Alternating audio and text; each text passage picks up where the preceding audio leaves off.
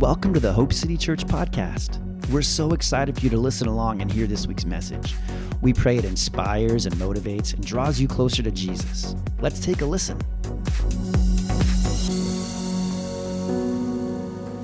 Good morning. Hope City Church. We're happy to be with you. It's Yes. Sunday morning wherever you may be, but it's Thursday morning at our house.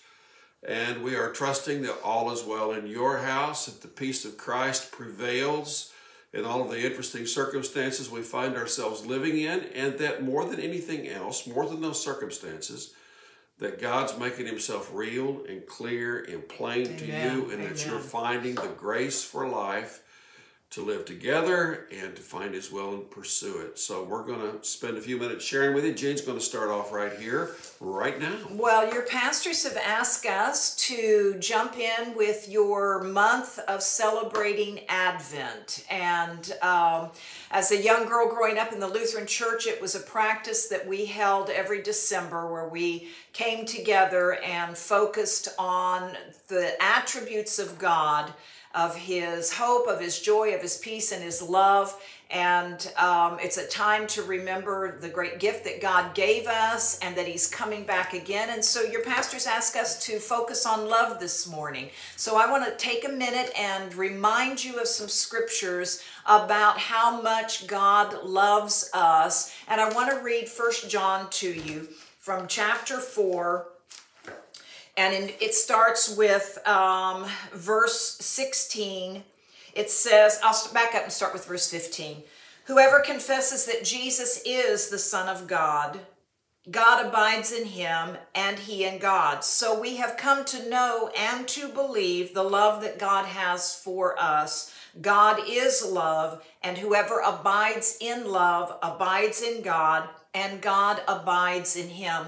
As I was praying about this uh, morning, about this this morning, I was thinking about the greatest insecurity that probably lies in the heart of all men is that knowledge that God loves them. It's a great insecurity, and and Jesus tells us, the Word of God tells us that. Uh, the opposite of love is not hate, it's fear. And it shows us in First John once again that it is perfect love that casts out fear and that fear has torment. So man lives in this soulish realm from a heart position of great fear when he doesn't know and understand the love of God. But yet, the greatest thing that God ever did for us, Romans 5 8. Let me read you this. This is a wonderful verse. While we were yet sinners, the Bible tells us that God proved his love to us because Christ died for us. And then over in chapter 8 of Romans, it says, And with Christ, because he's already done this, how much more will he do for you because of his great love for us?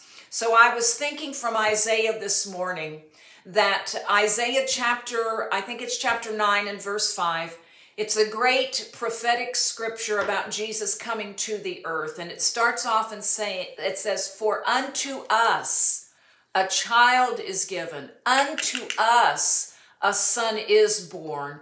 And we know from John's gospel that um, God loved us so much that he gave us Jesus. And so, my greatest prayer for the body of Christ in this hour, in this season, not just Christmas, but in this season moving forward, that we would find ourselves so deeply rooted and grounded in the love of God that our, psych- our security and our identity is established in his love for us. So, my prayer this morning is that you may know the fullness of God and His love in a way that you've never experienced before because this church is the greatest gift He's given us is His love expressed in Jesus who has died for us and freed us from our sins. Amen. That's my thought, David. Oh, those are good thoughts, sweetheart. Those are good thoughts. So, so we talked this morning about how he was motivated by love, and we're going to read that a little bit in a minute. But uh, it, it's we have to carry on carrying that love, and then because we love him, in the end, we give all these things back to him. So Absolutely. there's a real transference of character that takes place. There's a real there's a real change of nature. The love of God is far more than just simply feeling guilt free about your faults and your sins. That's right. It's far more than uh, a feel good moment In fact, I don't know that it has anything actually to do much with a feel good moment or a consistent. Excuse me. Someone did not turn their devices completely off. it doesn't have much to do with a feel good moment, but what it has to do with is a force with a power that will elevate you when you receive it beyond your own circumstances, your own feelings, your own disappointments, and it will empower you to live a life that is both free from sin Yes. and expressing the character and the nature of God. So I'm going to read to you this morning for a few minutes out of John chapter 3, a very familiar portion of Scripture that uh, probably, I don't know that I've ever actually preached on it, but you know where I'm going in John chapter 3. I'm going to read to you verse 16 and 17 in a minute. And I'm going to start with verse 13. It says, No one has ascended into heaven except he who descended from heaven, the Son of Man.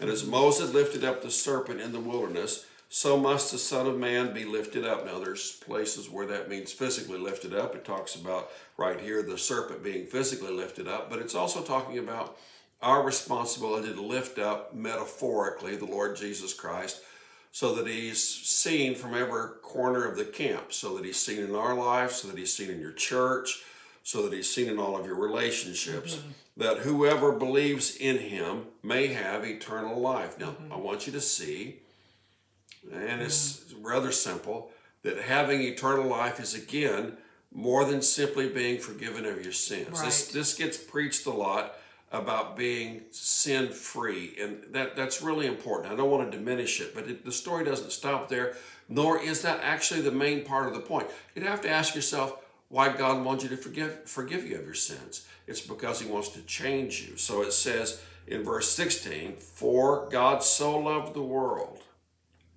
God so loved the world. He just didn't love people. He loved the world. It says in different places that he set up the systems of the world. He loves his creation. He loves his creation. He set, all of it. he set up the systems of the world mm-hmm. that are there for his glory. He created them. He mm-hmm. sustains them. Mm-hmm. So everything from human government to church to marriage that God, these things belong to God. Right. And he has an expression of himself he wants to manifest in every form of government and every living thing and every in, in the planet itself. So it said he so loved the world. So we we use that word so a lot. I, I so I'm so happy. I'm so glad that we sometimes overlook the fact that it means like what's going to follow is how much he loved, how much he paid for it. I so love that Mercedes Benz. I paid this much money for it. I so love my wife or my husband. I put up with these things. I so wanted this that I was prepared to make this sacrifice in order to get it. So he says that whoever believes in him him. should not perish but have eternal life. For God did not send his Son into the world to condemn the world, but in order that the world might be saved through him. So you see right there uh, some, some great thoughts, we're going to camp on them for a minute. It tells us how much he paid. He paid the ultimate price in the form of a an altered relationship. He gave his son that his son would shed his blood, that his son would die for the sins of the whole world, and as wonderful, even poetic as that seems when we stop and think about it at a distance, there's a huge price there. There's a separation there. There's there's a chance. There's a risk. There are all sorts of things being taken. But what I really want you to see is it says that he did this so whoever believes in him should not perish but have eternal life. Right. We we sometimes think that phrase believes in him means believes on him or believes about him. And I recall talking to you about this word in one time earlier in years gone by, but it's the it's the preposition into, and it draws a beautiful picture. So in the first place, up in verse 15, whoever believes in him, this means believes in the idea, gets introduced to the information. This this in right here in verse 16, who believes into him means looks on him and beholds, and then moves towards him and is so is so engrafted into who he is that they become like him. Yeah. So Conformed Conform. to the image of his son. That's right. So so God so loved the Right. world not just so you can and I could feel better Right. about our, our life or about our future or reconcile our past to ourselves and sort of limp through life and, and be a little bit better, a little bit better human beings. This has nothing to do with being a better human being. Right. Although it does produce a better human being. The conformity to his son Jesus Christ ultimately brings forth a life that is sanctified, justified, purified unto his glory. That's sort of a consequence. Yes, That's not it that's is. not really the No. the effort. That's not the endeavor. So so sure, you you, you, you end up being a better person. Yeah. But again, it's not really the point of becoming a better person because most of us go through life thinking that that it's okay if we if we get close enough to God that He just makes better versions of who we used to be. Yeah, so that ends up being a works thing. It does. Yeah. That we just be better versions Yes. of what we once were, if we could just be better people. And in the end, we're just more cleaned up sinners. Mm-hmm. So if you get the car half washed, the car's still dirty. If you wash the car with water but not with soap, it's still dirty. It's not behavior modification, it's transformation. That's exactly right. And that transformation is from the inside Yes, out. yeah, but that right. transformation is about becoming becoming basically Christ on the earth. There's a place in Ephesians chapter 4 where it says when by speaking the truth in love we grow up into him. Right. Well, that means grow up into him like a puppy grows up into a dog Mm-hmm. that the inherent uh, life is right there all along it's meanings it means that you get inside of it and that you become that so this is what eternal life's based Mm-hmm. Yes. on eternal life isn't based on on you having a head knowledge me having a head knowledge that jesus christ came into the world No, to die for us That's right. Jesus said in John chapter 6, 17, uh, eternal life is to know him. And I'm just thinking about that place where, where we step into this as we have believed and received the gift that he's given us, that we don't allow easily that transformation process to begin working in us where we are so filled with ourselves that all of those dynamics make us feel bad about us if we are not rooted and grounded in the understanding that first and foremost God loves us and his purpose for us is to express Christ on the earth. So while he does all the work on the inside of us, if we simply yield to that place of believing in his love, knowing that he's the one that does a good work in us, performs the things that concerns us, completes the work in us as we yield to his love and care for us. you said begin and Right. and uh, you and i had a conversation yesterday i think Mm-hmm. about about how we pursued the lord when we began our Yes, walk yes.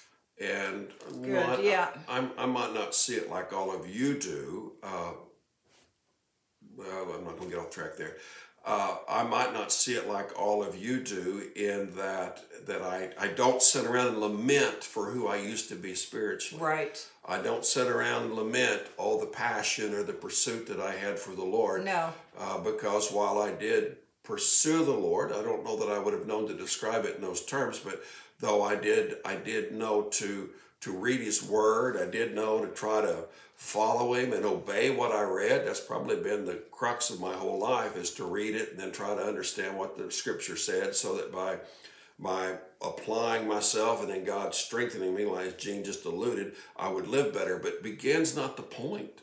Begin begins the beginning, but it's not the middle. It's not the end. It's not the conclusion. God so loved the world, not just so that you could be made a little bit better. God so loved the world, not just so that you could sort of get in the door and say, Thank God, take your coat and hat off and sit down. God so loved the world that you could have eternal life. And that requires a full time, all time, for the rest of your life pursuit. So that when you once you've begun, you have to encourage yourself from time to time, from year to year, by saying, There's more to my relationship with the Lord than what I've had right now. He so loved me that He paid the ultimate price. He so He so loved me and the. Bought with a price. That's right. He so loved me and the people around me and the world that I live in that He's not content just for me to get started and stop. He so loved me that I, I, by the grace of God, want to live my life in pursuit of making that price that He paid worthwhile. We He- love him because he first loves us. That's right. Loved us. That's right. And still loves us. and still loves us but but in that whole thought we yield our lives to him because we have an understanding of the price that he paid the love that he gave Mm-hmm. and the destiny that we've been assigned to live out on this earth Yeah. exactly That's right. So so where the crux comes in, you can start off and you can know that God loves you, but you read out of Romans chapter five a moment ago, and it says that we know that the love of God is shed abroad in our hearts by the Holy Spirit. That's not that's not a that doesn't start off if you read the context. It's not a love for God. We make much of a love for God. But as Jeanne said so clearly, you have to start with the understanding that God loves you, and that's exactly the context in Romans chapter five. Right. Is that He died? He died for us. He loved Right. us, but it doesn't stop there. no it doesn't Because it's lived out, it's expressed, it's even learned. Mm-hmm. Eternal life is not just something you receive, it's something you also have to practice. It's something that you learn. So you have to learn it by loving the people around you. And sometimes that's easier than it is other times. Sometimes loving yourself is easier than it is other times. Right. Sometimes loving your spouse, loving your family, loving your life, loving your job, loving your church is is not always easy and the human tendency is to try and back up and park yourself in a way where you don't have to risk your emotions or your feelings Mm. Right. and get yourself hurt Right. but you're supposed to engage Yes. with the people around Yes. you because that is the context in where God teaches you both how to love Yeah. and by teaching you how to love and showing you that you can do it, it also increases your awareness and capacity to receive your love from Him too. I remember uh, having a conversation with the Lord, uh, actually, just in this year in 2020. And uh, I was praying about knowing the love of God from Ephesians chapter 3 to have an understanding about the length, the breadth, the height, and depth, to know the love of God. Uh, and I, I just so clearly felt impressed by the Holy Spirit that I knew the love of God because of David, that David expressed a love of God towards me and for me that I would never have known had I not been married to David.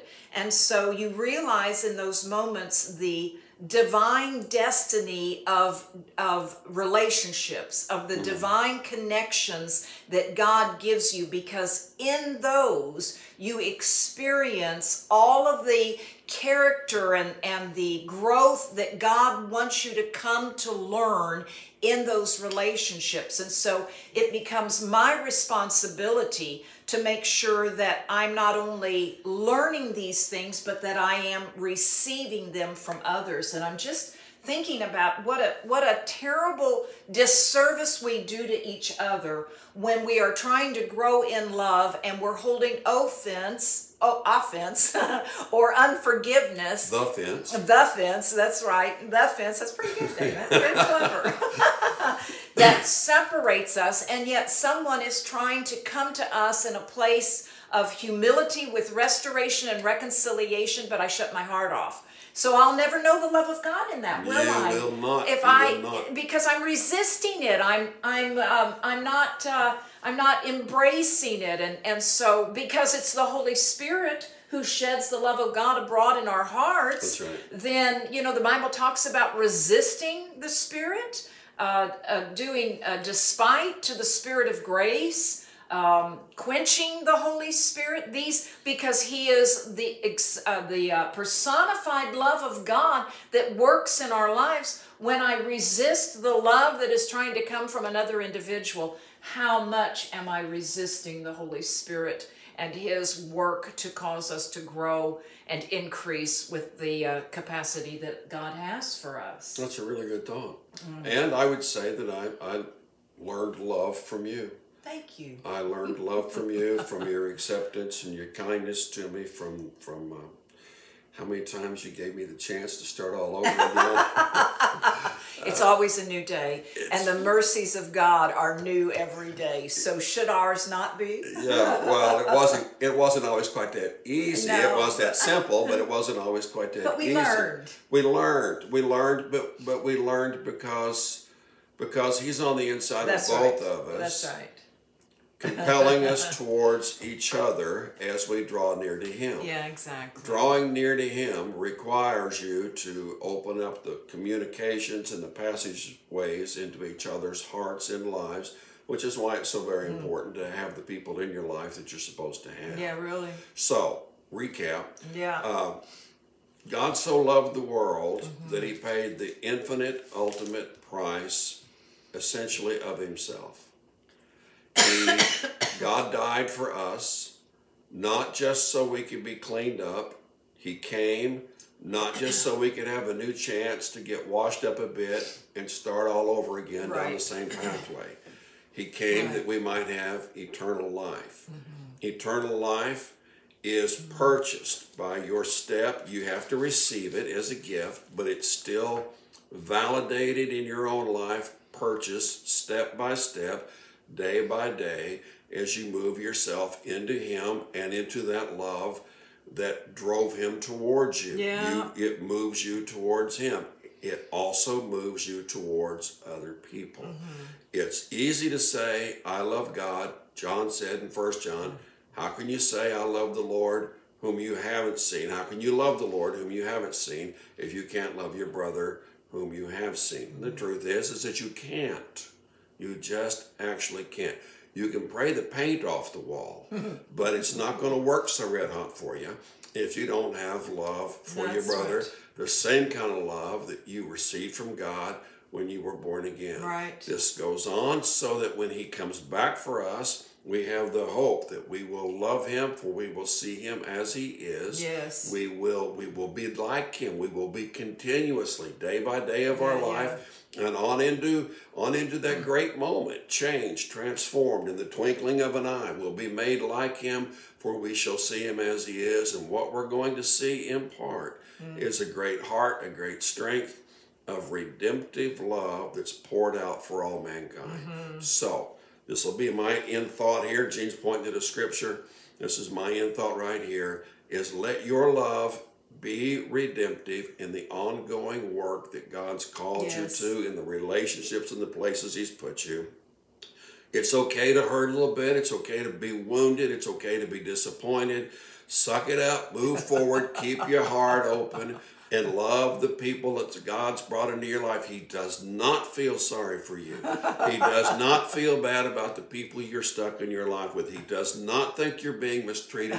He's watching to see the responsive love that you can take and pour out on all the souls Oh, around my you. goodness. And by that, by that and by that alone, not by your prayer life, not by your miracles, not by your prophetic gifts, not by your anointings, not by any of those things, by the love that you have one for another, your peers, your humility, your self sacrifice, will the whole world, will your whole world know that He came Mm-hmm. and that He loved them, that He loved those original disciples, that He loves you, Yes. and they'll know inarguably that that love is sent towards them as well. Thank Yeah, you. yeah.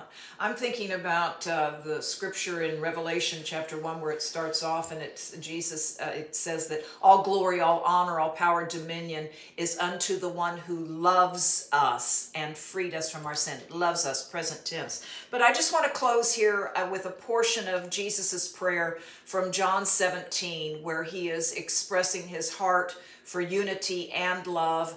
And uh, may it be the guiding force of our lives, as I said earlier, in these days, so that truly all men may look at us and uh, recognize that we are the disciples of the Lord Jesus Christ by our love.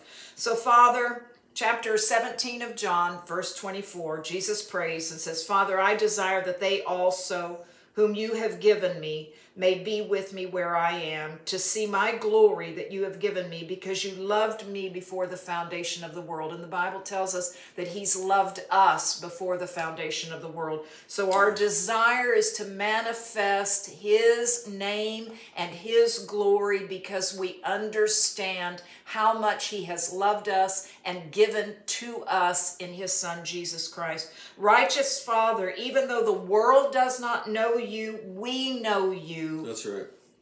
And those that you have connected me to know you, and I am making known your name to them and will continue to make it known. right. Father, may we not grow weary in the places and the people and the assignments that you've given to us to manifest your name in this hour. So, Father, that they may that the love with which you have loved Yes. us may be in them and that you would be the Lord of glory over each of our lives. We ask this and pray this in do. Jesus' name. We do. Amen. Merry Christmas to Merry you all. Christmas. Thank you for overlooking our phones or whatever Yeah. other noises we happen to Glitches. make. Yeah, the glitches. So excuse us for it. We bless you. Yes. In Jesus' name. Yes. Bye. Thanks so much for joining us today. We hope you are drawn closer to Jesus and that His Spirit, His love, and His life are filling you right now. If you'd like more info about who we are and what we're doing at Hope City, head over to hopecitychurch.ca to find out more. And if you liked what you heard, head over to iTunes and rate the podcast to spread the word so others can hear too. And oh, one more thing before we go. We just want to remind you that you were made for hope.